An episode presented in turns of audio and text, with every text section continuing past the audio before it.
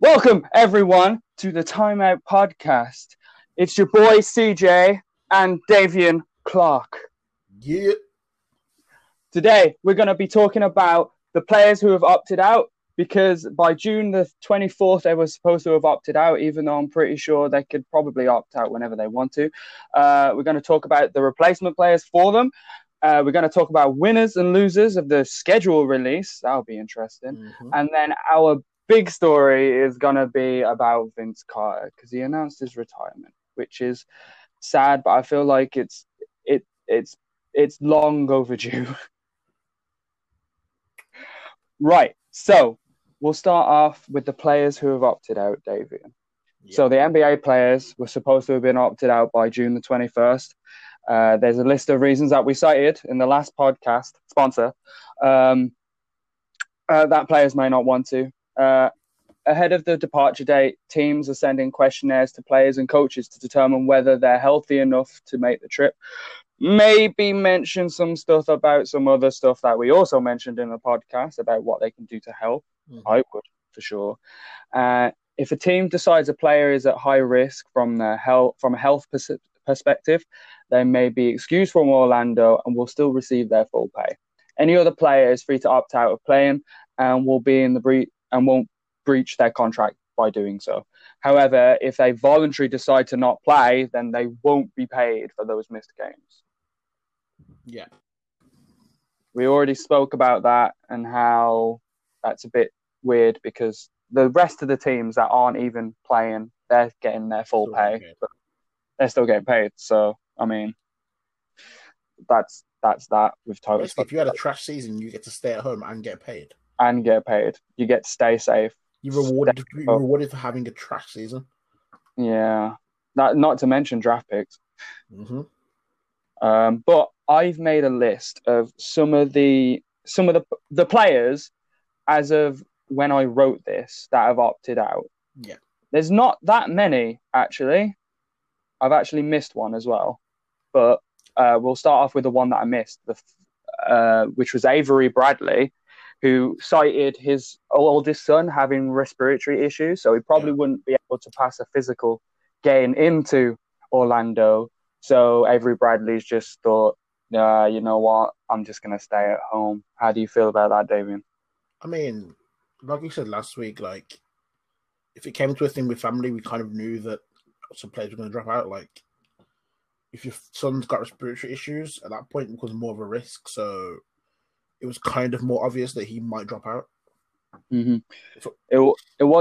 It's very obvious that anyone who has any family or they themselves have health issues may drop out. Yeah. But it's a surprisingly small list that I found of people that have opted out. I don't know whether it's because it has become public of people that have opted out. These are the only people that have become public of opting out, or they actually are just the only ones that have opted out, which is very surprising considering the list of players that like were having concerns.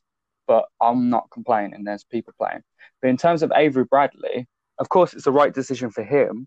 But how do you think the Lakers are going to feel? He was a huge part of what they were doing. He was starting. He was guarding potentially their best perimeter defender in that last game against the Clippers before. Yeah. Before he dropped up, like I know it was over 20 points, but he was huge. Yeah, he is huge for the Lakers, and it'll be a huge loss for them to really overcome that kind of player. I think it's going to be tough for them. They are looking at getting in J.R. Smith, which. Well, we'll go over the replacement players soon, David. Don't worry about that. It tells the Lakers like. I feel bad for them in terms of, you know, losing someone who's that, like, constantly almost 15 points a game, like, constantly, you know, he's a constant outlet for them and a great defender. He's not just a great defender, he's a phenomenal defender. He guards their top perimeter guy. He guards their best guard.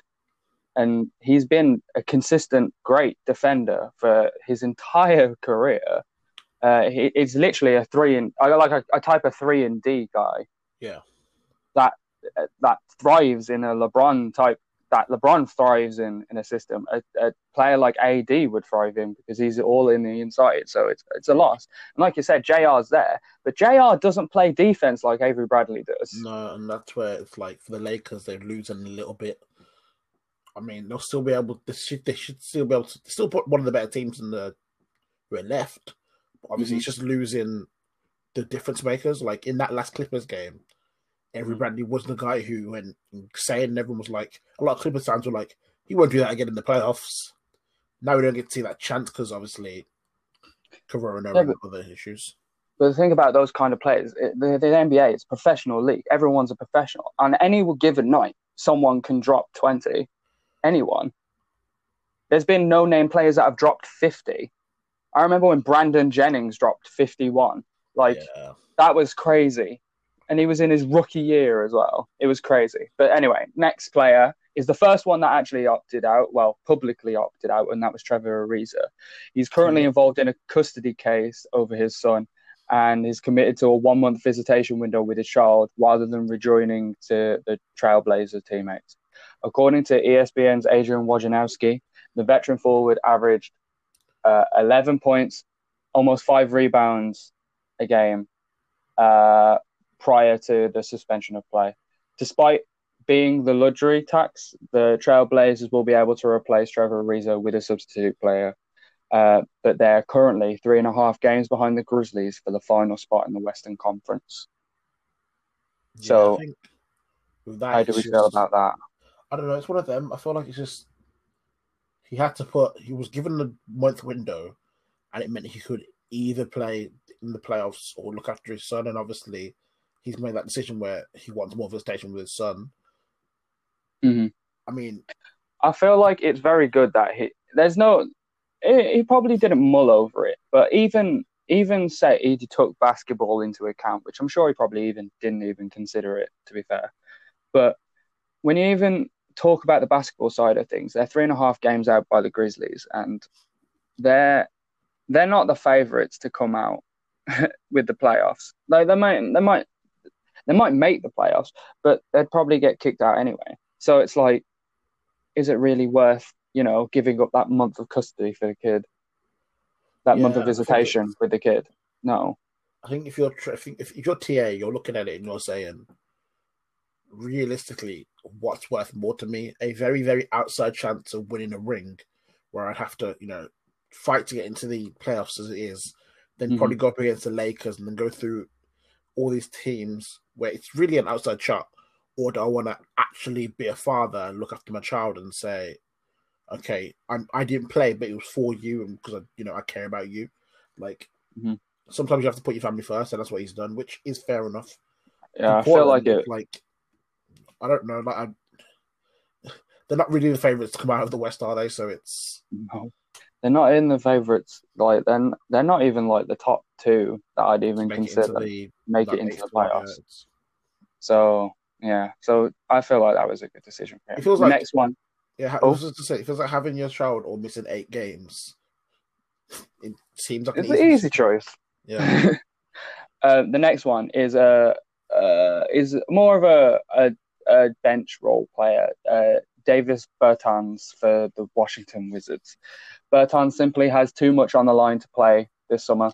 The 27-year-old is set to become one of the most highly coveted unrestricted free agents in the market, so will set out as a preventative measure, according to ESPN's Tim Bottenteps and Wojnarowski. He has suffered 2 previous ACL injuries, and Washington's playoff chances are essentially zero. And in his first season with the Wizards, he averaged a career-high 15.4 points while shooting 42.4% from three-point range on a nearly 9 attempts per game. And Washington has reportedly been supportive of Bertans' decision and hopes to re-sign him in the offseason. So how do we feel about that? I have zero thoughts on this. This is the Washington Wizards. I'd say even if I was a star player, even if I had 3 years on my deal, I would still be like, I'm not going. No, exactly. But the thing is, he's making money. The thing is, he's playing on a... I say he's playing on a bad team, but like they're in contention somewhat. But they're like so far behind. They're in the weaker conference. Yeah. The teams below them have been worse. That's That's true. I feel like his numbers have been a bit bloated because of the who else other than Bradley Beal? Like there's Rui Hachimura. He's had a very quiet rookie season, I suppose. He's got talent, but he's been very quiet. So I feel like, you know, this guy's stepped up. He's a bit of a veteran. He's been in the league for a bit. Yeah. If Bradley Beal plays, he's only playing to just make sure he keeps those numbers up and collect his check. That's the only reason. The Wizards know they're doing anything. Yeah, I feel like, you know, he is right. He's had two previous ACL injuries. So, like, I'd sit this out too. Like, I am not risking an injury, especially when you've had a rest and then you're expected to come back and play as hard as you possibly can. No. You know it is. If you know you've only got realistically 8 games left on your before you're free agent, you really want to sign that contract and get those guarantees just to make sure your future's secure. What's the point of going to play these 8 games? Then in the 6th game, you do something, you have a bad injury and you instantly lower your stock. It's not worth it, especially if you play for the Wizards. Yeah. It's you don't want to lower your stock, especially when you spent all of this season, you know, making career highs. And especially at 27. Yeah, at 27 as well. Your last chance to get that contract. Yeah, if you're not a star player, then this is probably your last chance to get that big money contract. About 1 year role player who does little. The next one is another role player. It's Willie Cauley-Stein for the Mavericks. The former Kentucky star will not play for Dallas when the season resumes, according to Athletic's Shams. Cauley-Stein and his partner are expecting a baby in July. Cauley-Stein's absence opened up to a roster spot for free agent guard Trey Burke, who has reportedly agreed a deal with the Mavericks. So how do we feel about that one? It's the same thing, really. It's just your family. It's a no-brainer. Yeah, you're expecting a child, like, I feel like, and you want to be there at the beginning of the child's, life. The thing is, like, the chance to opt out. This gives him a chance to have those first few months with his child. Make sure he's there for his partner. Mm-hmm. Also, make sure he doesn't bring anything back, because obviously it's gonna be quite. There's going to be a lot of things like you just want to leave. You wouldn't want to leave his partner for 2 months while having to be in the social bubble and stuff like that. Like, I feel like a lot of the ones who opted out straight away have been people who are like, I'm not risking my health or I'm not risking my family's health. And it makes it, it's not like, not much you can say on it. It's a personal decision to be made. Mm-hmm. And obviously he said, my child's due. I'm staying at home. Like, Dallas already signed the guard to replace him. So, reportedly. I will go over the replacement players in a minute. Actually, speaking of replacement players, the next person who I put that's officially opted out, the last one, he's officially opted out, but he hasn't said whether or... He hasn't officially opted out, but he said he's thinking about it, which is a big deal, apparently. Right, so DeMarcus Cousins, who's a free agent, while he hasn't officially been a member of the Lakers since they waived him in February, Cousins has been using the team facility for rehab when he tore his ACL in August. There's now conflicting reports as to whether he's considering signing with the team prior to the restart. The Shams reported that Cousins would pass on the chance to play in Orlando and instead prepare for the next season. Then Cousins' agent, Jeff Schwartz, told Los Angeles Times that Cousins hasn't ruled out signing and playing with the team. His decision could ultimately come down to how comfortable he feels jumping back into NBA action following such a long layoff. So how do we feel about that? See, this is the difficult one. I think if Boogie was going to come back, it would make sense for him to come back to the Lakers, considering he's been rehabbing there. He was until he was waived in February. He was especially if someone like the team. Yeah, especially if, someone like Dwight Howard opts out. Or JaVale with the issue. So, like, when you look at it, you've got the fact that, obviously, he's AD's boy, you know, the fact that they treated him well when he hurt his ACL. And even after he was waived, he was still able to use the facilities to train. Like, I feel like he could go back into the Lakers and, you know, probably just get himself to, you know... It would be a seamless kind of chemistry. Yeah, it would be a good transition, and he'd be able to go straight back into, like, working on himself and seeing if he could be an impact in the playoffs. Like, but if he tries to go to another team right now, it's like, is it worth it? Like, for the eight, like, is it really worth it? Like, I feel like he'd only go to a team that's realistically going to win a ring. Because otherwise, what's the point of him trying to, you know, risk hurting himself even more and messing up his next season? Yeah, well, he's already been through a lot in terms of injury. Yeah, so... And it's very smart that he wants to, you know... He wants to, you know, sign... He wants to, you know, get better for the next season because he's not got many years left, especially with his injuries. So... He's gone from a... Oh, my God, adverts. Right. So, yeah. So, he's gone... He's gone from, like, a superstar to a kind of role player because of all these injuries. So, it's smart that he wants to rest. And then he should, sign for a championship-quality team. If he wants to, because then he won't. There won't be as much pressure. But you know, he's weighing out. If he waits out for next, either way, it's fine by me. He can make an impact on a championship team. But yeah, it's one of them. It wouldn't be a huge one. He's gonna be the more interesting thing because he could be the final piece to a puzzle. Mm-hmm. But he's not gonna plug a hole. So he could be that person who comes and gives you, you know, a certain amount of minutes. You know, that certain option which the Lakers could use. I'm sure other teams could use, but he's not going to fix your issues. So it really depends on which teams go in for him and how. Like that's why hearing that it's going to be on how comfortable he is makes me think it's going to be Lakers or nothing.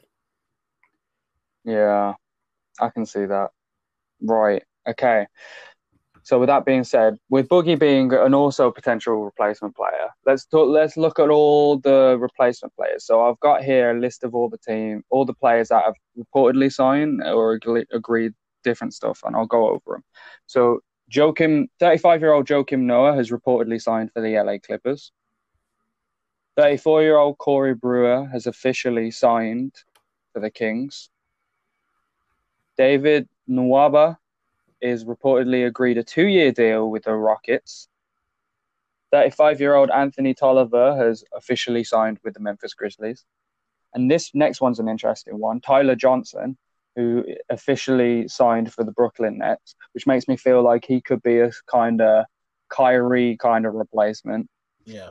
Because I remember him playing with the Heat. When he played for the Heat, Nets tried to sign him to a huge contract. And then the Heat matched it. But now they've got him on P's. Tyler Zeller officially signed for the Spurs. Jaren Grant has reportedly signed for the Washington Wizards. Jared Harper has reportedly claimed off waivers. The New York Knicks. Ryan Brokoff is reportedly signed for the 76ers. Theo Pinson has reportedly claimed off waivers from the New York Knicks. And Justin Patton is reportedly signing for the Detroit Pistons. Very interesting that a lot of teams that aren't contending signing players right now, including teams that aren't even in the... New York Knicks. Well... Detroit Pistons for one, they've reportedly signed Justin Patton. I'm assuming that they're taking the opportunity to like get some players integrated into their systems and stuff. Yeah. The only real championship contender, well, other than there's only really two teams. Joakim Noah signing for the LA Clippers. Yeah. He's a former Defensive Player of the Year, Joakim Noah. That'll be interesting. I reckon they got him just to annoy LeBron because he's done a very good job of that over his entire career. His team is just who irritates LeBron ever. Let's sign them and just line them up so we can annoy him over the whole game. Exactly. So and the And the other one that you might say have championship aspirations is the Houston Rockets, who signed David Nwaba for a reported 2-year deal. So there's that. So that's all right. But what players are left? You mentioned earlier J.R. Smith. Henny Smith. You know, the best. Henny Smith. The guy that made LeBron question his entire existence. Yeah. Coming back to LeBron. How do you feel about that? I mean, I'd love it. This is what I signed up for. Henny Smith coming back into the playoffs, you know, to try and help LeBron. After how the last one ended with the, you know... Oh, yeah, yeah. Maybe I love that meme. Forgetting the score. Oh, it's like a Renaissance painting, that. I think... A picture of LeBron just holding his hands out. Oh. It's the frustration, I love it. But moment I think in history. As a player, he could be very useful for the Lakers. He's someone who knows LeBron well. I think he is someone who's going to just, you know, he'll be there to just space out, take the shots. He kind of know when he plays with LeBron, he knows his role of, I'm going to just, you know, sit on this perimeter. You're going to get me the ball. No, like, he's not a player who's scared to shoot threes. He wants to keep shooting them. It doesn't matter how many misses. He just keeps going. He is integrated in the LeBron system. I think I've played with him in Cleveland at that point where there was struggling to be anyone. I feel like JR he can come in and instantly play with LeBron. I feel like that would be if they could pick him up, that'd be a great thing to say, okay, he's the best that we can find to be instantly ready. Work with LeBron, the chemistry should be there. Mm-hmm. Someone should just remind me of the score a little bit. That's apart from that, you just should keep reminding him of the score. Obviously, he's not as good a defender as Avery Bradley, so that's nowhere near. The thing is that concerns me as well is in that last year he wasn't really a massive factor for Cleveland either. Like, he was clearly, like, you know, degrading. He knows his role, but how well can he play to it now? He has been working out for the last year or so. He has been out of NBA basketball for a whole year, so. That'd be an interesting one to see. Yeah, I think with that, because he doesn't have to deal with the whole season, and it's just these 8 games in the playoffs, I feel like he is that type of player that, like, he's that type of player where you could, one game, he could give you 20, 25, he could be hitting his threes at a great rate, and then another game, he might be hitting you 6 or 7, or if that. But you kind of have to know that's what's coming from him. So, like, you just, like, because it wouldn't be something that they're relying on. Oh no way.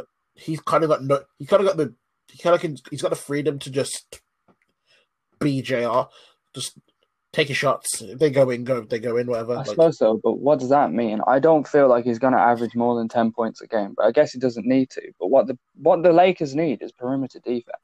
They don't need more people shooting threes. They need perimeter defense. I mean, I feel he's like, a body. Yeah. To be one of them, if he can fit into the system and do things, I'm sure he'll be able to, help out defensively, but obviously, compared to what they're losing defensively, it's a bit of a... It is a drop. But that's where everyone has to step up and say, okay, well, we've lost that, but we've put the intensity in for that. That's... Mm-hmm. Yeah, we really need other free agents. Who are you looking at? Who can make the most difference to a team? Well, there's a few players that can make a big difference. There's Joe Johnson, who's an absolute veteran. Underrated player throughout his entire career, Joe Johnson. Isaiah Thomas, that would be interesting, but that's not for a team that wants to play defense. Never, ever get Isaiah Thomas. You've got Pau Gasol, that'd be another great for a veteran power forward center. He just as a presence, he's great for experience. You got Gerald Green, Iman Shumpert is there, and Nene. There's loads of players. There's Jamal Crawford for one is still there. You've got Lance Stevenson as well, who's been playing in China. He'd be a good if I was the Lakers, I'd probably go for Lance Stevenson. Make him dance, Lance. Bring him back. Yeah, bring him back because he's already integrated into that system as well. I feel like if they have the space, he was there last year. If they have the space, he could work with it. I feel like the Lakers have to be careful with who they pick up because they have to be ready. They have to be ready to go into the system.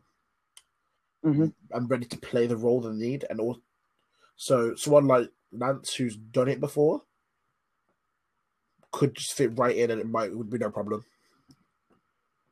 The last thing the Lakers want to do is get someone who affects their chemistry badly. Yeah. Which, I mean, JR or Lance could do. Of course, Lance is great on the bench because he just gets hyped. Yeah, he does. I've seen him get hyped. He's great. But you got a veteran like Jamal Crawford as well, who's itching to get back. Like, he wants to get back. And he's well-respected. But yeah, so those are our veterans. I'm interested to see how the veterans are picked up because realistically, this could be a great time to pick them up and say, okay, can you do this job for me for this bit? Like, you know, some experience, some like realistically in this weird situation, you kind of want someone who is experienced and you know can adapt to these situations. So someone like Joe Johnson may be able to be that person you can bring in and say, we just need you to do this. And then we'll know you'll do it well. And it's 8 games in the playoffs. Like and everyone's had a lot of rest at this point. Mm-hmm. Everyone has. So it's very interesting. Like, what other teams could be really going for someone else? Like, clearly, LA Clippers went for Noah. Yeah. But like no one's really opted out for them to sign anyone. Yeah. Trey Burke has gone to the Dallas Mavericks because of Willie Cauley-Stein. It shows you Willie Cauley-Stein's impact on that team because they've literally signed like the most polar opposite player to who he is. So, yeah. But it's a lot, like it's veteran bigs and veteran wing players. So, like, I suppose, like, Houston signed David Nwaba. I don't feel like a lot of teams are looking for, you know. It depends on the opted out thing. It depends on if that's all everyone was opted out or if they're waiting for more. Like, well, they're supposed to have opted out by the 24th, but they've got more time, really. That was not opted out, obviously, with the health concerns, whatever. If some people refuse to play, I don't think they'd really matter about the deadline. But they may just say, I'm not playing, and then I'm not getting paid either way, so it doesn't really matter when I opt out. Yeah. At that point, that's when you look at one of these players and say, okay, can you come in and do this, please? Mm-hmm. But yeah, it's going to be an interesting story to see, especially because we've got about a month to go into all these restarts. Yeah, and then we've got games to play, the first 8 games, and they've released the schedule for those games. Yeah. They've finally released them. So how they're doing it is, I believe they are pretty much, they're going on as if the rest of the season is carrying on like normal. But if a team that you're not playing isn't in anymore, you just skip that game and you just move on to the next one. And they've added a few games here and there and jigged up a few things just to make it, you know, fair. So I've got some winners and losers, Davion, for the schedule release because I took a look at them and I got some winners and losers. All right, I got 1, 2, 3 winners and 4 losers. Okay, so who's your first winner? My first winner, Davion, is the New Orleans Pelicans, because they're the only team participating whose opponents have a combined sub-500 winning percentage. Is it fair? Yeah, because they would have had the easiest remaining schedule before the season was suspended anyway. So it just shows the effort of the schedule makers to reflect how the remaining games would have played out under normal circumstances. And another interesting factor, Davion, is when Zion, Lonzo and Brandon Ingram are in games together, they are at plus 18.6 points per 100 possessions. But the question is, will they get that 8th seed? I know you think they will. My boys, I think, like I said, week 1, I feel like you give them rest and let Zion, Ball and Ingram come together. I feel like even if they don't get the 8th seed, they're gonna probably get the 9th and be really close to whoever's 8th. So And with that schedule that's come out, they are facing a lot. It's an easier schedule, but it's still there are no bad teams in there, really. Everyone's fighting for something. Contention. Like it's not like they're. Well, you say that, but there's a lot of teams that pretty much don't have much of a chance. And then there are teams that are pretty much already locked up their spot. If you take the Bucks, for example, I'll mention them later. But they've already pretty much got the East. So if anyone plays against them, are they going to be playing at full strength? Are they just going to be trying out rotations? Are they just going to try and get people, match fit? Like, that this kind of thing matters. But like Pelicans, they've got the easiest record by far. I can see them. They're only 3.5 games behind Memphis. Yeah. So they'll either make the 8 spot or get the play-in. Yeah, I really want to play. So they're my first winners. Of course, my first loser is the Memphis Grizzlies because they're tied with the LA Lakers for the 4th hardest schedule. Davion. They do have a 3.5 game lead over other Western Conference teams, like I mentioned, and they close their last game against Milwaukee, who pretty much would have tied up the East by then. Even if they lose the 8th seed, though, they could hold out for the 9th place play-in tournament. So, can they make the playoffs? I think they can. I think it's between their. I think 8 and 9 will be New Orleans or Memphis. I don't know which order. Well, Memphis pretty much guaranteed to be in that, aren't they? Pretty much. I mean, they'd have to... I think they'd have to lose every game. And New Orleans would have to win every game. No, hold on. Even if they lose every game, they'd still be within... they'd still be, 4.5 instead of the 4. It'd be a... Oh, it'd be close. They'd only need to win one game, and they'd be a shoe-in. Or New Orleans can't win every game. So, like this. Unless Portland Trailblazers go above. Yeah, it's like a 99% chance of them being somewhere in that discussion. Mm-hmm. So for them, even though they have got a hard schedule, I feel like with their schedule, knowing they have to pick up a few wins to at least get to the play-in. Mm-hmm. They should be in a good stead to, pick up some wins. Well, they got the 4th hardest schedule, which is why I put them as one of the losers. They're definitely a loser compared to everyone around them. Their schedule compared to the people they're fighting with it's tough. But they're gonna have to go out, and they're gonna have to go out and really play hard. Yeah. Right. So that's my first winner and my first loser. My next winner, Davion, is the Philadelphia 76ers. They have the 2nd easiest remaining schedule. And with both Ben Simmons and Embiid able to recover with this much time off, they are within striking distance of the Miami Heat, and they're set to play 5 teams in a row with a sub-500 after opening to Indiana, which is a very winnable game for them as well. It's not unreasonable to think that they could even start with 7 straight wins and 6 or 7 straight wins, and they could give that team momentum heading into the playoffs. But the real question surrounding them is, will they be consistent?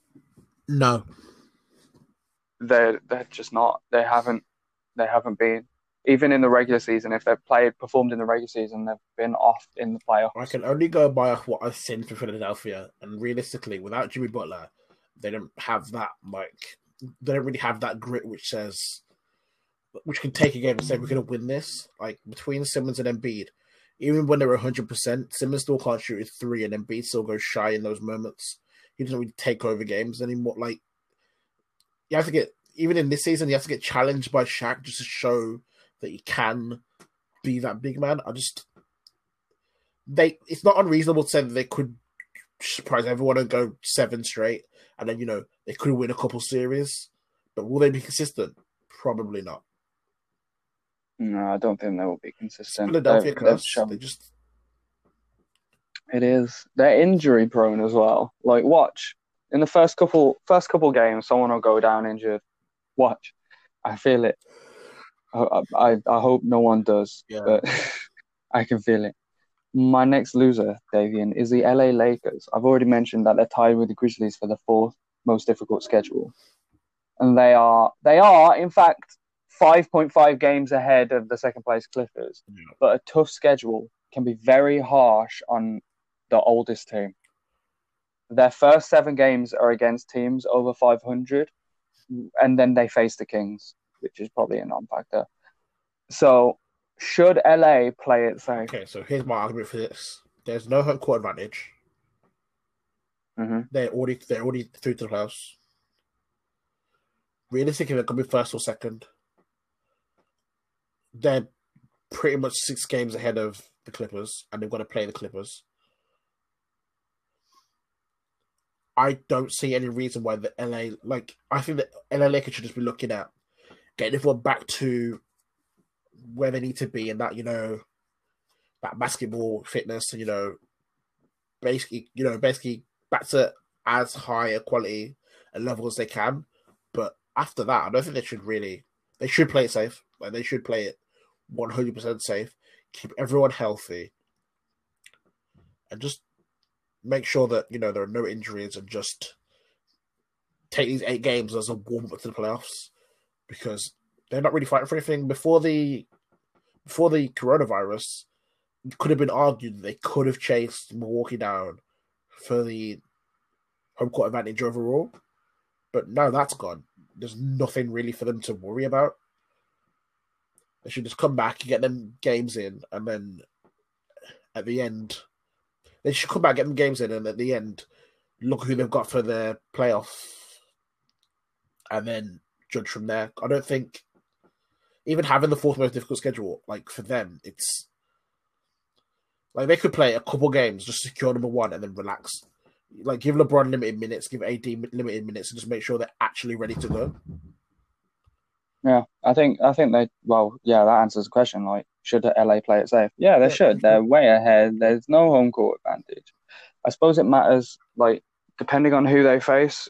They get an easier matchup against Memphis than I would think against the Pelicans. But I think the Pelican matchup would be a more interesting one, considering everything. They had an amazing match earlier in the season where it was Zion was going off, and then LeBron was well, wait, who you think you are? I'm going off too. So that would be a great series, but it'd be a tough series for them. It would be a tough series. It would be a much easier one against Memphis, mate. Yeah. I think if you're Lakers, you want Memphis to win. Because you can go in there, take them out in 5 games-ish. And the thing is, as you said, they are the oldest team on average. So when you look at that, you really do want to say, you guys have had this much rest. Let's just come back and let's just do it, Let's game manage. Let's be smart with it. There's no need to be going all out in all these 8 games. We're already 5. That's the thing. They've been given the benefit of being ahead, so they can say, "Look, we can just relax, play it safer," and they let these other teams, like the Pelicans and the Grizzlies, kill themselves out for these final spots. So when it comes to a playoff game, you'd have been taking it easily, and you're more rested than these guys who are really fighting and having to fight every game. Especially if they have to go to a play-in, and then, the Pelicans have to win 2, so then they have played 10 games, but Lakers have only played 8, and then suddenly that might make the difference in this in the series. Mm-hmm. So, Chris, who's your next winner? My next winner is Boston. Because only the Pelicans and the 76ers have an easier schedule than the Celtics. And with a chance of leapfrogging the team next in the standings, being only 3 games behind Toronto, who have the second hardest schedule, this could be a big deal. As of right now, a 3-6 matchup would mean that they could go against the Philadelphia 76ers, while a 2 finish would mean that they go against a sub-500 Nets team who are playing without Kyrie or KD. So their last 4 games are against the Raptors, where they can make up a whole game, Magic, Grizzlies, and the Wizards. So where do you think they'll finish? Oh,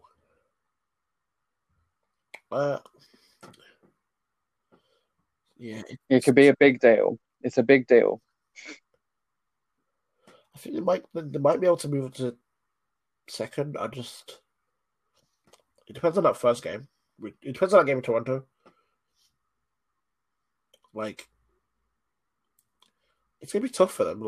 But as you said, getting into second seems to be more. It's actually important because you'd much rather go against the Nets than Philly.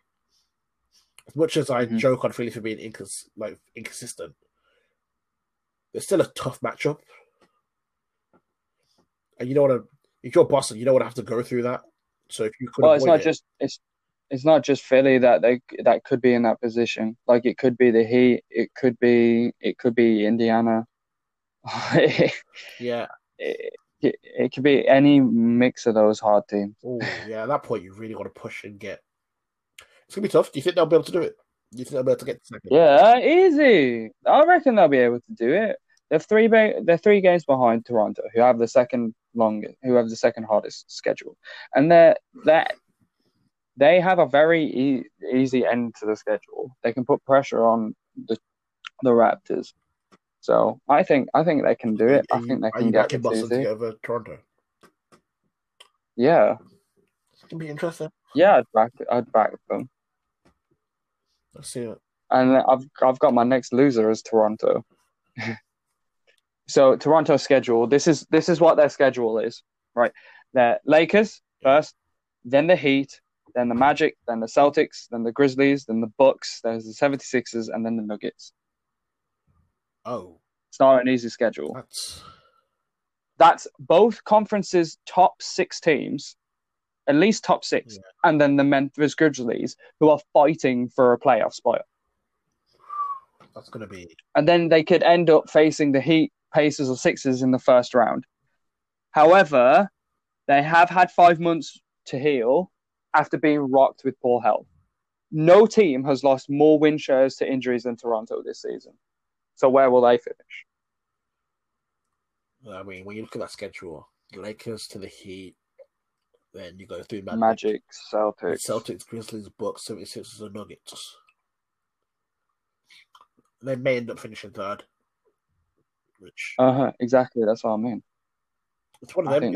It depends on if they could pull off. They could pull off wins in these games. Yeah, and they could finish second, or it could go the other way, and it could just be tough loss after tough loss, and end up third, and then end up playing a really good team in the playoffs. It could get played with more injuries again. Yeah, that's possible. I don't know. I feel like, when you look at the schedules, it feels like they may end up dropping out of the second spot. Yeah, it's gonna be tough, but I guess they've also had the benefit of having the players come back from injury, so it's like. Maybe they'll be better off. Maybe they'll be better off in the playoffs with this. Like, maybe they won't have the chemistry. Who knows? It's gonna be a tough one. It's gonna be the fun of this season. It's gonna be working out like the injuries combined with the chemistry, combined with the constant good games, because you haven't got a team that are out of it. So, my last loser, because I've picked more losers than I did winners. My last loser is the Utah Jazz because. They've got a huge issue concerning Mitchell and Gobert and their little spats.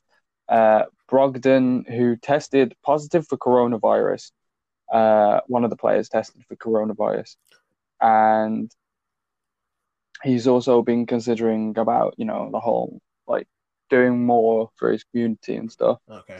And then you've got Bogdan Bogdanović, who is out with an injury, who was a 20 points per game scorer. So...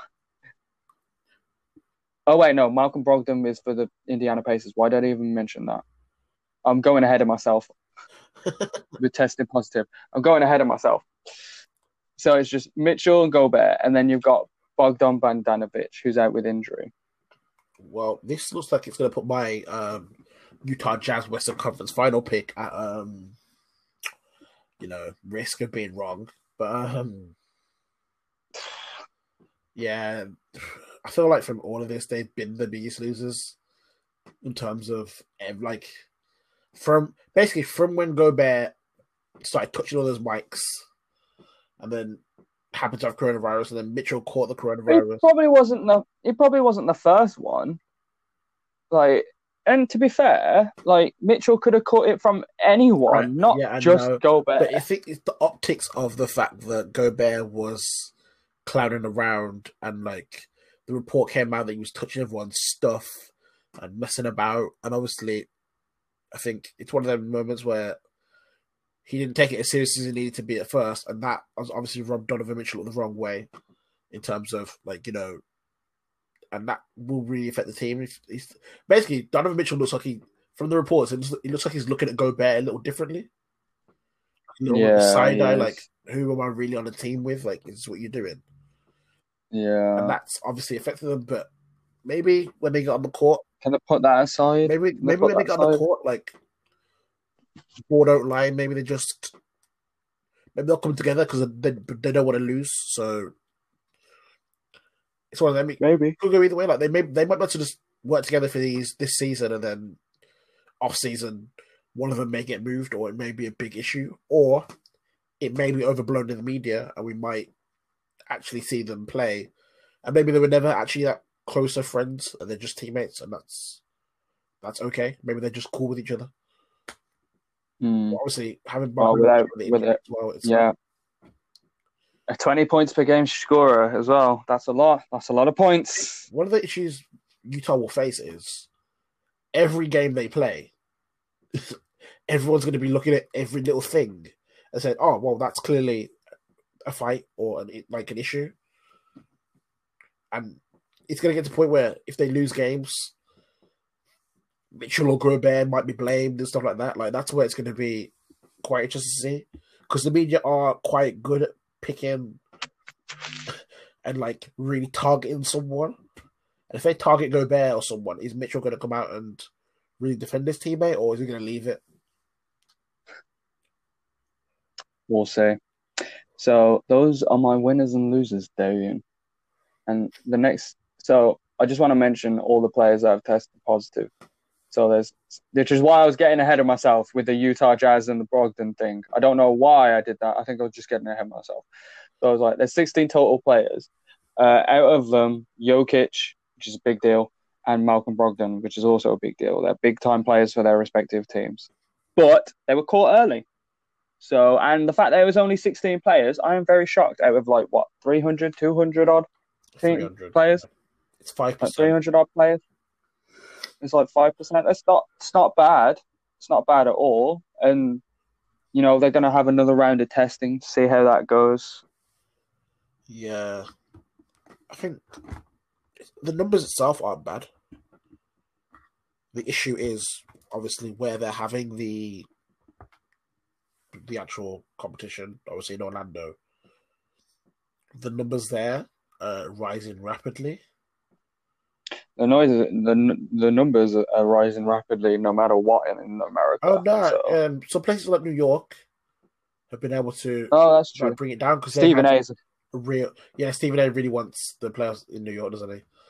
It's too late now. Oh, no, they've done all the tests. They've done all the infrastructure.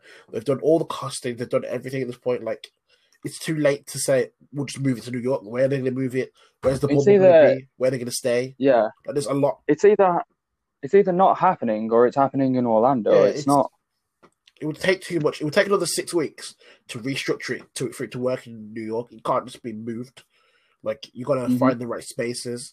But obviously, Orlando, so Florida has been very lax with their, like, New York was very lockdown straight away. Don't go outside unless you have to. Florida and some like Texas, they've been very lax with the way they obviously have applied their lockdown. So a lot of businesses have moved over to Florida because they were like, it's a more relaxed lockdown. And obviously what seemed to have happened is after the initial wave that's gone down, they've hit the point now where they were looking at letting other sporting things had looked at Florida, and they were like they were willing to let people back into arenas, like a limited capacity. Jesus Christ. Right, that was the Florida plan. It was meant to be early July, so it's been in wrestling. They were looking at American football. They were literally looking at bringing people back in a limited capacity in Florida. But as they've done that, it's spiked. So the problem there is with the amount of asymptomatic people, and obviously the way this is spreading, the 16 players now will be good. Obviously, it's going to have to be a lot. The social distancing is going to have to be a lot higher. And they're going to have to look at making sure they test everybody. Yeah. Because they can't run the risk of someone in the Disney park having it and then spreading it to, like, because that could literally stop this whole playoff system. It could. It'd be the end of the season. So it has to be careful. But the 16 initially is really good. Like, it's a smaller amount than I think most people expected. And obviously, if you once you've caught them 16 early, it's like, in theory, you should be fine.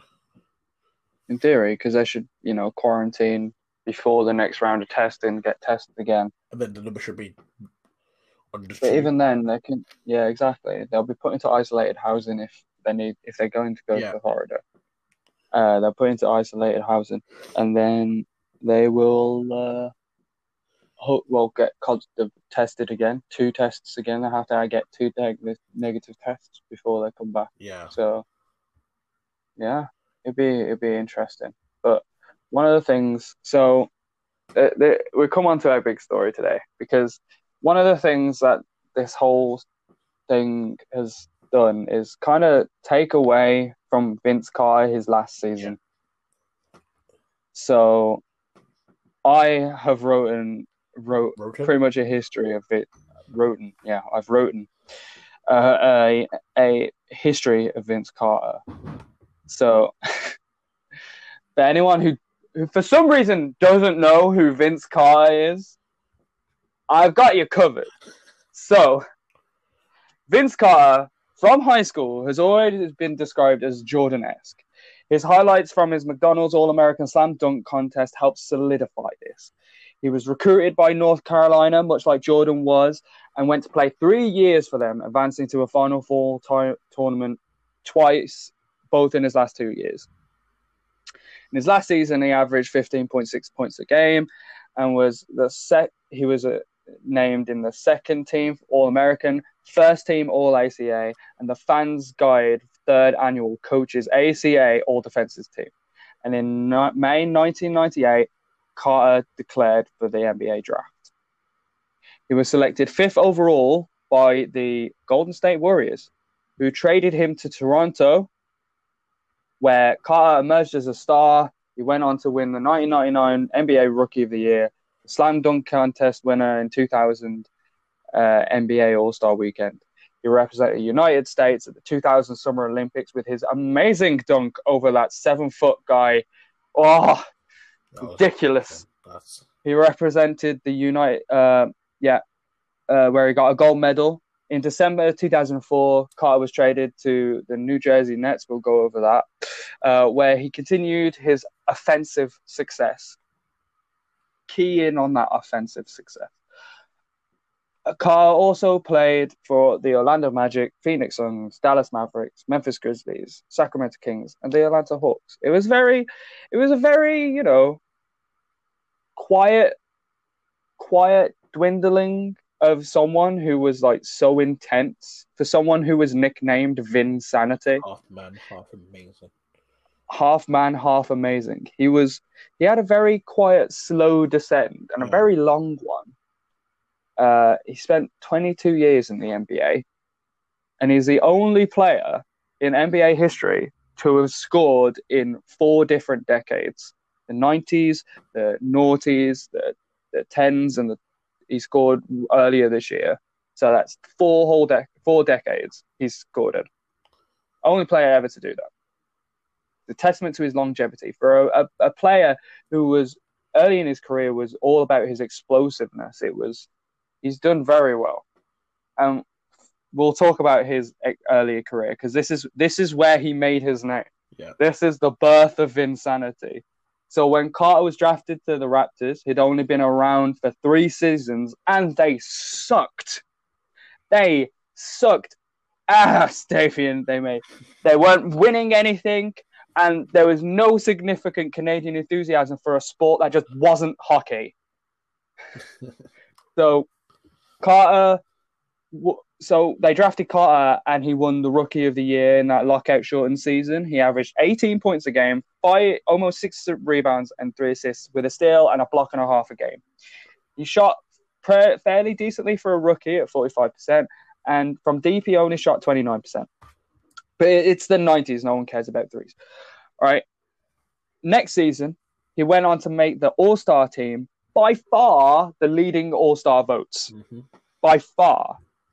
He was popular. He's one of the most popular players in his early career. But the biggest success was in that slam dunk contest, where he achieved total Vinsanity.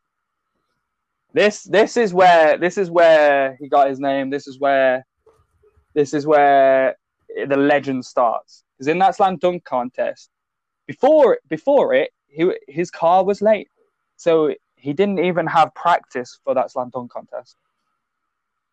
He was just pulling off, to quote him, he was pulling off things he had never really done and never tried and never even thought about. One of these dunks, you see Shaq with the camera. Yeah. You know, the one where he's looking through the camera and then he just pops up with his just face, just in awe. Yeah, that's Vince. That's Vince Carter. Like his arm in the ring, like his elbow in the ring.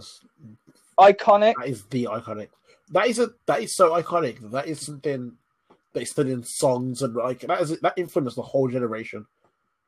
That influenced the whole generation of slam dunk. It's one of the greatest slam dunk individual performances ever. It's still rated it at 9. It rated it at 9, yeah. Like it just added to his Jordan comparisons, and like he didn't want to hear an ooh ah. He just wanted to hear nothing from the crowd. It's over, and it's like. And yeah, it's over. It's over. So during this time, Vince led the way. His cousin, Tracy McGrady, would come off the bench as a supporting cast with Charles Oakley, Muggsy Bogues, Del Curry, a good, veteran supporting cast. And they'd finally get the first ever Toronto Raptors first ever playoff berth. They, however, were swept by the Knicks in the first round. But in game 2, he got given his first playoff moment. He got gifted an opportunity for his first playoff moment. The first Toronto Raptors playoff moment. Down by 1, but he passed it to D Brown for a miss. And he got absolutely lambasted by the media. And then Jordan comparisons went out the window. If he's like Jordan, then why is he passing out the final shot? He's on record for saying he's a team player. He wants to build his own identity. And plus MJ said that Vince doesn't play defense. So he was marked with scrutiny just by having MJ. He never invited, well, we'll see later, but he never really spoke about the MJ comparisons. He just wanted to be himself. There was a lot of talk about when he got fouled hard in games that he would put on a face to say it was more painful than it really was. And of him deferring to his mother, which I will talk about a little bit later. Later in the season, T-Mac would become a free agent, and because he didn't want to develop behind his cousin's shadow, and he ended up going to Orlando Magic in the summer of 2000 and immediately broke out. So was Vince hindering his cousin? Maybe. It's one of them that, They're very similar players. They've played the same position. You can understand. Good on T-Mac. You can understand why he would say, "I'm gonna leave and do my own thing," which probably for him was the right decision. It was, and it was the right decision because he ended up with a Hall of Fame career after that. Yeah. But then, jumper's knee, which is like a strain in one of the knee ligaments. Cost him a handful of games, and he didn't even defend his dunk contest championship. But Carter would bloom during the 2000 and 2001 season, and he improved to a franchise record of 47 wins, setting up a 2001 playoff rematch with the Knicks. This time, Vince Carter just destroyed them. The Raptors ended up winning the series 4-1. But they earned a trip to Philadelphia to face Allen Iverson and the 76ers. Now, this is one of Vince Carter's more controversial moments of career because during his first two seasons, Vince Carter went back to college in the summer to complete his degree in African American Studies after he promised his mom when accepting the offer to go to college to North Carolina. Graduation was the following spring on May the 20th during the NBA playoffs. In 2001, Toronto would advance to the second round for the first time in NBA in franchise history. For the second round in first time in franchise history. And they faced Allen Iverson in 76ers. In the first six games, they went head-to-head, both averaging more than 30 points a game. It was crazy. With the series tied at 3 games apiece, it came down to a winner-takes-all Game 7 on May the 20th. So, his plan was to go to practice, fly, and then graduate at 9 a.m., and then come back in time for game walkthroughs at 11 a.m., and he asked the organization, and Vince himself says no one had an issue as long as, he was back. Players gave different answers to this. Some of them just said no comment. Some of them said, I hope the weather's nice. And some of them says, I hope you know what you're doing. So it was very crazy. Don't do it. Yeah. All right, B, better not screw this up for us. So that's what he did. It all went to plan. He came back in time and he started doing it. But then the game started. And Vince says in the first quarter, he got tired and his legs got heavy and he felt like Jay Glatt was setting in. He missed the first couple of shots, making only 6 of his first 17 shots.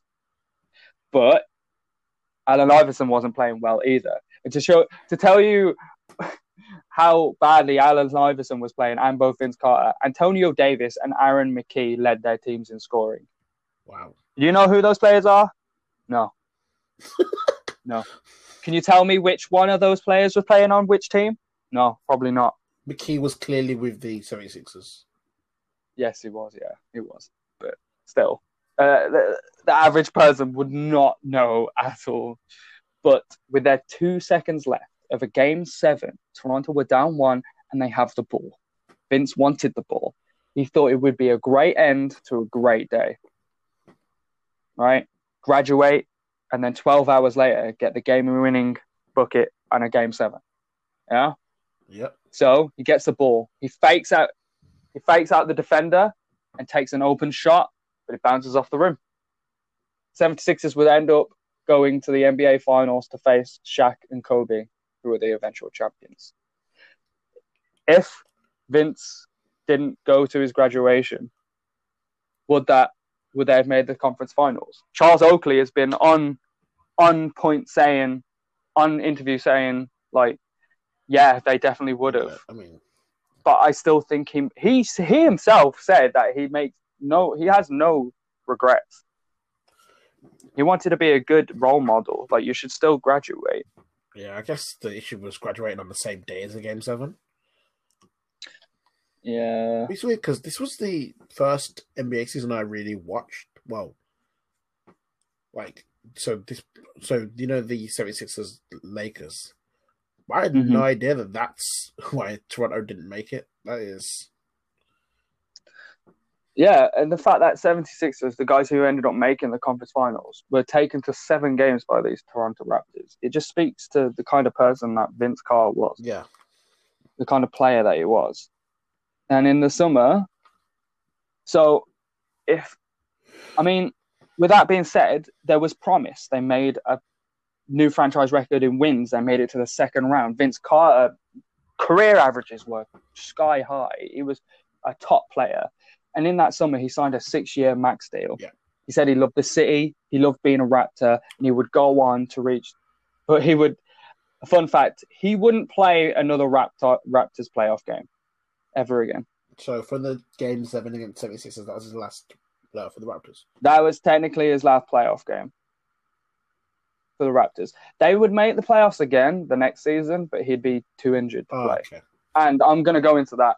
So the next season, so in the summer, he signed the contract. He loved being a Raptor. Toronto was his home and his business. His annual charity game, he had a nightclub which attracted stars all over. Like, Vince Carter was Toronto. Like, he made basketball what it is. And next season, the Raptors won 29 of their first 50 games heading into the All-Star break, and they were near the top of their division. But their last win saw Vince take an early exit because he aggravated his left leg, and the leading vote getter would have to miss the All-Star game and a bunch of Raptors games as well. And the Raptors took a huge nosedive and even kept losing when he returned in late February. And on March 19th, the T-Wolves beat them to give them their 17th loss in 18 games. Ooh. So they sunk to a 30-30 record. The Raptors pulled the plug on Vince and gave him surgery. So they decided, like, that's it. We'll just give him surgery because we're clearly not going anywhere. Yeah. But then the Raptors suddenly tilted upward and started a winning streak and ended up on a record of 42-40, making the playoffs to the face the Pistons. The Raptors lost the series, but kept it surprisingly close. Vince didn't show up to some of the Detroit games, though, citing rest from surgery, but some people just didn't buy it and pointed out that the year prior, Carter went to extreme lengths to get to university. Yeah. Coming back around on him, that's mad. Yeah. So the GM lambasted him for that. And during the summer of 2002, Carter was part of a Nike tour of Asia. And Vince shows off his health. He was dunking and everything. And he even said that when it's all said and done, that he could have a better career than MJ. Yeah, I've seen that quote. That is... yeah, but he got flack for not producing like him, not playing defense, and still deferring to his mother. But Carter insists that he was misquoted on the Jordan stuff. But then days later, on his third game of the season, Carter strained his left quad again and sat out November. And basketball game, he was criticized for getting on stage. So while he was off these basketball games, he was criticized for getting on stage and dancing with Nelly in Toronto. Right. Yeah. At the same time, his team were getting their asses handed to them in Atlanta. That's things that still happen in 2020. Yeah, it is. But, you know, you can see why people were, like, upset. And in mid-December, he ended up straining his right knee and missed over a month of action. And the media, again, would criticise him. Carter felt compelled to play but the team made him wait. The Raptors would have a 13-40 record, but the All-Star voting wouldn't listen to that, and he received well over 1 million votes to start the All-Star game. And one of the biggest critiques was Charles Barkley himself saying he hadn't earned the spot and he should give it to Jordan. Vince said, the fans voted me, so I'm going to just play. And he held that stance up until the actual day of the game, where just before the game, he just gave his spot to Jordan. And Vince was still criticised for doing that. Yeah. Good old basketball fandom.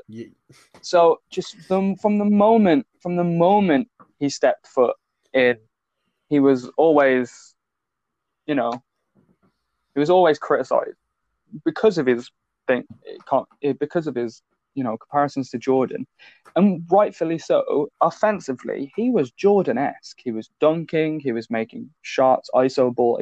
He was Jordan-esque. He didn't play defense like Jordan, but he was very Jordan-esque in his offense. And later in April, Carter would twist his ankle and would pulled out for the rest of the season. So they ended it with a very bad record. Vince wasn't playing, so they ended it with a bad record. And you know why it was? It was the 2003 draft, Davion. The 2003 draft, the LeBron coveted draft. And they ended up with unfortunately, they didn't get the first pick like they wanted, but they ended up with the fourth pick where they earned Chris Bosh. Injuries piled up and Raptors fired the GM as well as the coach. Management told Carter that he was going to be asked as to who he thought the GM spot should go for. And Carter wanted 76ers legend Julius Erving, but they never, ever talked to Carter about it. And they never even entertained an interview with Julius Erving or anyone.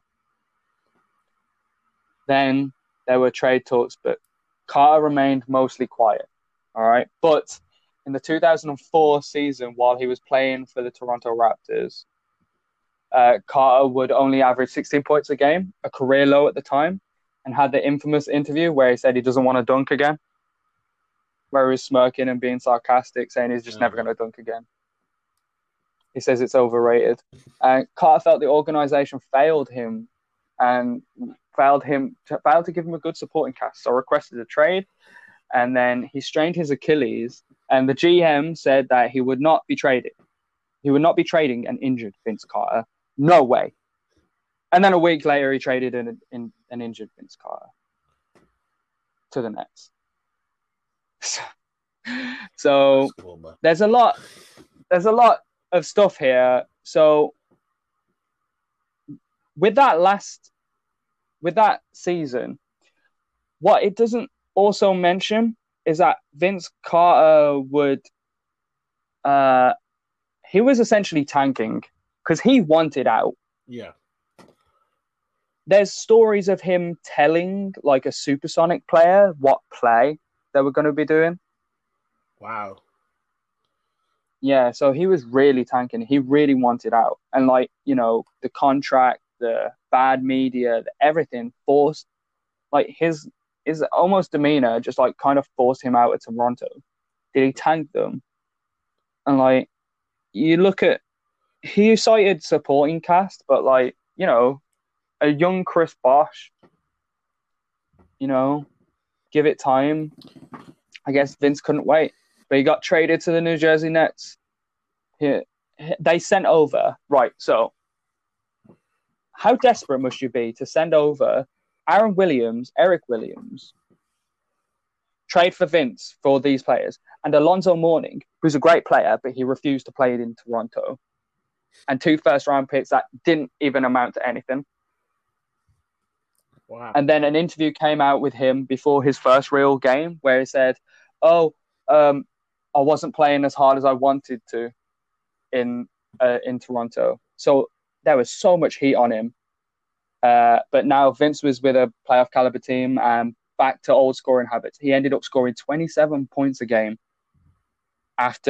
from 16 points to 27 points that same season. Wow. Yeah, that huge jump. And then the Nets visited the Toronto Raptors on April the 15th, 2005. It's his first trip back. Toronto let Vince have it. They wore like Vince bibs. Yeah, there were signs and everything. And ever since then, Toronto would always boo Vince, but then Vince would always respond with vintage performances. He'd scored 30-odd in his first game back, which is interesting. He always wanted to silence them. Nets would win a lot. In 2006, him and his ex-teammate were like play-joking around and fighting, like him and Peterson. They were like slapping, but the refs misinterpreted it and they ejected Peterson. And then Carter would go off to hit a game winner. And then in 2007, the Raptors and Nets would face in a playoff first round matchup where the Nets pulled off an upset, but then got wrecked by LeBron in the next round. Yeah, most of the East did in that point. So it's... Mm-hmm. And Carter would go on then to play for Orlando, Phoenix, and the 2011 reigning champions of Dallas Mavericks, where that was kind of like maybe his kind of ring chasing years, I suppose, where he was just like, right, I just want to be a role player for a championship caliber team. with the Mavs, Carter got his opportunity to make the game a game-winning shot. Down two against the Spurs, 1.7 seconds remaining. The ball found Carter, and just like that 76ers shot, he pump fakes. It's the exact same shot. You line them up, it's the exact same shot, right?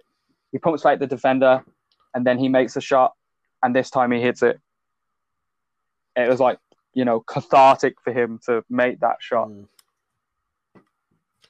Yeah, so he made the shot, and then in the next season, he was with Memphis. Carter went back to Toronto, but this time Toronto made a video tribute to Carter, to which he addressed the crowd, and Vince Carter received a standing ovation, which brought tears to his eyes. This was after a lot of, like, there was a lot of, because Carter was ending, you could see he was starting to end his career. Yeah. A lot of, like, Toronto players were just like, forgive Vince and all that kind of stuff. And it ended up like this. And I remember watching this, because I watched this game, and they were booing to begin with, but then it ended up being a standing ovation. Like, wow, it was crazy. It was emotional. I get emotional every time I see it. After a brief stint with Sacramento, Vince found himself with the Atlanta Hawks, being the oldest player in the league and being twice as old as some of his teammates, including Trae Young, who saw him as a hero. Vince would reach 25,000 points playing in a game against Toronto in a loss. And after 22 seasons, at the age of 43, Vince was now finally retired from basketball after playing on March the 20th, 2020, the night the NBA suspended the season due to COVID-19. So yeah, that's Vince's career. And I want to go over some of his accomplishments, because it is an astounding. For someone who's never, ever won a championship, he has such a long list of accomplishments. Let me just find them. Oh, I wish this thing wasn't so long. Right, okay. So his list of accomplishments. He is 15th in career minutes played. He is 21st in career field goals. Yeah. He is 11th in career field goal attempts. He is 6th in three-point field goal attempts in career, 5th field goals, and then 5th in field goal attempts for a career. He is 9th in field goals missed. He is 40th in free throws, 42nd in free throws attempt. He is 20th in active blocks. He reached his highest points per game percentage was in the 2001 with the New Jersey Nets. He ended up with 5 career triple-doubles. He has 3 awards. He was Rookie of the Year, Sporting News Rookie of the Year, 2015-16 Teammate of the Year. He made 8 All-Star games. He won 11 Player of the Week, 5 Player of the Month. He got a lot of MVP shares, and he honestly, his early career, he's probably got one of the most unfulfilled careers ever in the NBA. Yeah, won a championship, and the whole thing with Toronto kind of ruined it. But I feel like if he had won one, he would have solidified it. But I just want to say this, because Vince Carter meant everything to pro basketball in Canada. You can't tell a story of Toronto's rise without featuring Vince. You can't track down the new generation of Canadian hoop lovers or the pipeline of Canadian pro players without acknowledging Vince's influence. He was a pioneer and a superstar, an icon and an inspiration. In 2019, the Toronto Raptors won their first championship, and not only would go into the new decade as champions, but Canada would have a long list of exciting young talent. Canada has become a basketball nation, and none of that was promised or even plausible until Toronto landed its first young star in Vince Carter. He brought basketball to Canada. Yeah, and I think, for me personally, like, when I first started watching basketball from young, like watching my older brothers, he was one of the first people who really captured, like, the imagination, like, with the dunks, like, that Raptors jersey, that, you know... Half man, half amazing. Like, yeah, he was really that character, like, that... Like, as you said before, like, a lot of Canadians weren't watching basketball, like, their sports hockey and stuff like that, like, they had no desire for it, but obviously when... the way Vince Carter was and the way he was making headlines, and he really changed, and actually he created a basically an army of Canadian basketball fans who then that kind of led into the 2019 win. Like it bled into it. Yeah, like yeah. It's a whole thing. Like it's just a shame that obviously he's plagued with injuries, and then obviously. It's a shame that he's played with so many injuries and personal things, and you know, kind of way like the Jordan comparisons and the media on him to the point that like it kind of felt like he was kind of attacked a lot until he'd gone out of his peak, and then it was kind of everyone started to appreciate him, and obviously his longevity in the league's been incredible. It has been 22 seasons. A player that played the way he did as well is unfathomable. I think for me, it's really a shame. Lasting 22 seasons is unrealistic. Yeah, it's a shame that he didn't get that final, like that ring match with a crowd. All and, that, yeah. You know that like career retrospective when the season was. Like, they already said the season was going to be suspended, but that day was, like, the final day of games. And they were going to play out those games, and that was it. Like, they let Vince take that last shot, that last three, and that three was his last shot, and he made it. And they kind of guessed that would, you know, that was probably the end. Yeah, it's just a shame that, like... Abrupt. It was so abrupt. Yeah, a couple months. Like, it was just a shame that, like, wasn't... You got people... That whole... Yeah, like Kobe, who ended up winning 5 championships, ended up with a tour. Wade ended up with a tour. But these guys, Wade did a whole championship. I think Vince Carter like announced this was his last season from pretty much the start of the season. So it just feels a shame that towards the end, like obviously it was, like, the whole season has been a bit. He didn't really end it on his own. In any other year, Vince Carter retiring would have been the story for the whole season. But because of the way 2020 has been with Kobe dying and then the corona, like, I feel like it's a shame that you didn't get that last, like, you know, them last 4 or 5 games to say, well, these are Vince Carter's 4 or 5 last games, and then, you know, go through, show the... Because I think it would have been great for a lot of young fans if the last 4 or 5 games we just kind of, like, the Vince Carter, and then, you know, you get to look... and rewatch all these dunks and stuff. It's just it happened, and obviously they did announce it's the last games probably, and it was so quick. And he was definitely one of those players that you definitely. I can talk about what he did and all of his accomplishments, but you have to watch him. You have to watch the player he was to really appreciate the player that the player that he was. I think because he was half man, half amazing. His athleticism was. Unreal. He jumped over a 7-foot. He jumped over a 7-foot man. Like clean. Just clean. Yeah. I think that was the thing, like, and I think obviously once the injury started to happen, you could see the loss of, you know, the explosive, like it was, you could kind of see this steady decline of, you know, the injuries affecting him, and I think that's but he changed his role. He changed his role, and they became more of a spot-up shooter instead of just. So, like, it's just like it's one of them that, like, until you watch that, you have to really watch it to appreciate it, and especially realize that it was. It's not like it's 2020. Like when he was doing this, this is 2001. This is, and he's like, these dunks are things that people would rarely see, like in terms of explosiveness and really like. looking like he could jump his whole body through the hoop. Like right now, nowadays, saying putting your arm through the hoop may not seem like a big deal.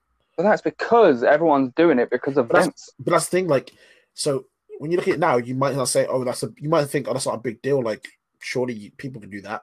But the reality is, you get a lot of the, like, the Aaron Gordon dunks and stuff like that from people looking back at Vince Carter and saying, whoa. And then that inspired a generation of people who wanted to say, okay, I want to be like that. Like, I want to be Vince Carter. I want to be half amazing. You know how popular it was because he led, like, after his first year, he led all-star voting. This was a league that had that had Allen Iverson. It had Kobe. It had Shaq in it. It had, you know, and he still led all-star voting. And even then, like, he had great all-star votes, even when his team were doing awful. Yeah, and that shows the level of popularity, like, that this guy popularity had. To say we don't care how bad your team's doing, we want Vince Carter. There's like loads of people outside of basketball, like Drake as well, who is Canadian from Toronto, and he cites Vince as a huge inspiration to him. 360 windmill, but yeah, it's just a shame. I think he left his career. I say he left his career unfulfilled, but he certainly made his mark. I think had his career ended 6 or 7 years ago, it would have been unfulfilled. You look at his career and you'd say, could have done more. Unfulfilled, he didn't get that, but because he managed to have the career peak, like the projection of, like, being that guy where everyone's like, oh my god, he could be the next Jordan. Oh my god, look at how he dunks. And from there, those Toronto seasons really inspired a lot of Canadians, a lot of young people in America, a lot of people around the world who were like, okay, I want to be that. Mm-hmm. Then obviously you've had the years where you had the injuries and the fall-offs and the where it wasn't quite fitting. And had it ended there, that'd have been like a real shame. But he then ended up with the longevity to the point that people were like, how is he still doing this?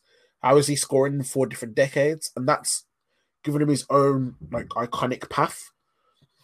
He became a wise old teacher. Yeah, he became like, how is he doing this for so long? And that's still never played defense though. Never quite learned that. Never quite learned that. You think after all those years, he might have learned a couple, but no. I think his career is going to be remembered as Toronto and, oh my god, look how amazing that was. And then look how long he played for.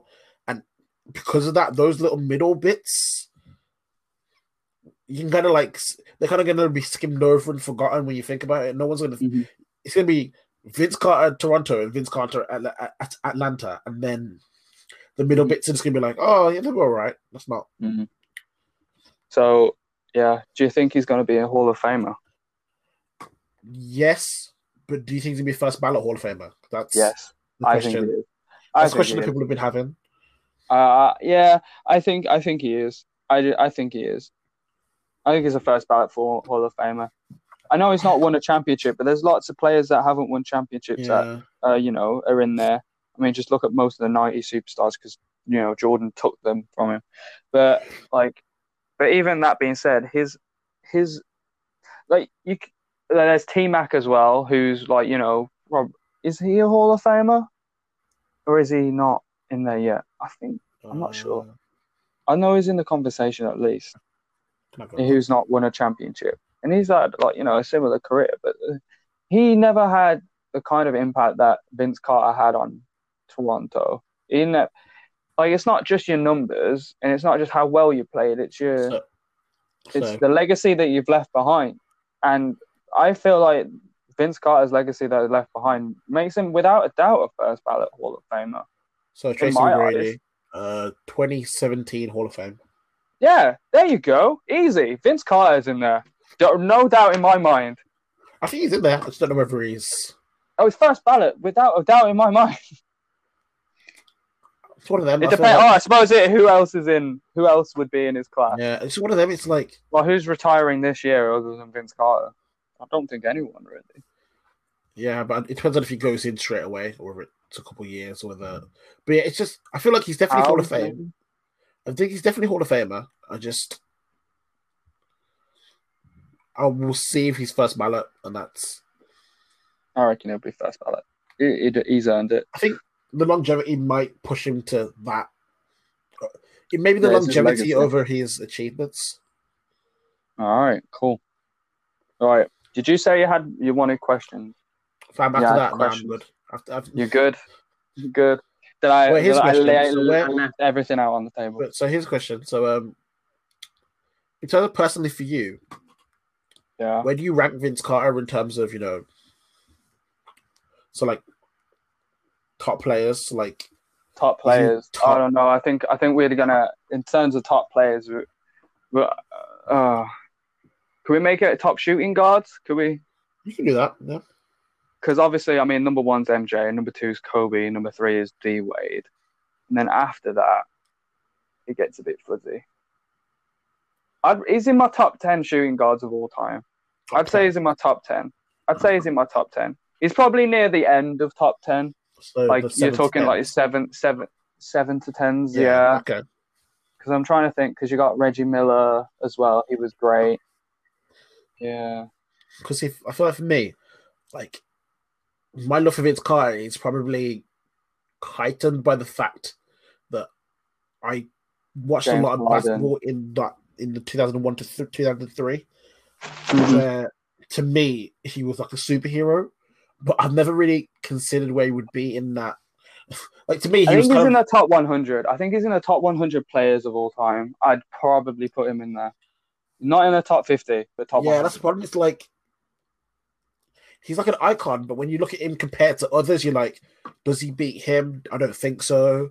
Like, and then he kind of slowly goes down the order until you look at him, you're like, top 100 is probably fair. Top 100.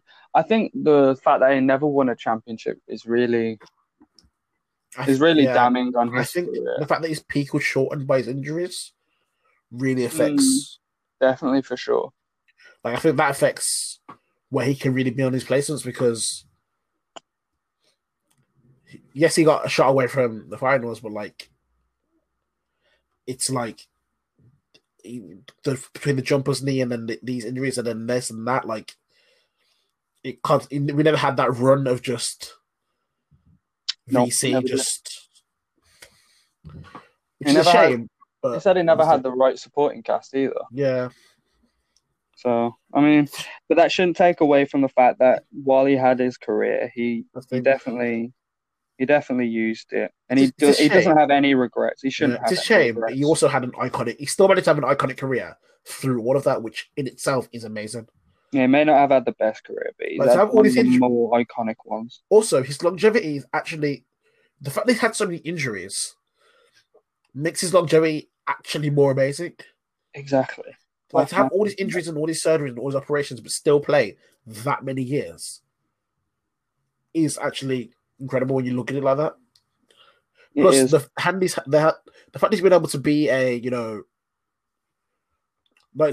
be more of a mentor and help players means his legacy is going to extend because he's going to be out helping the future as well. So it's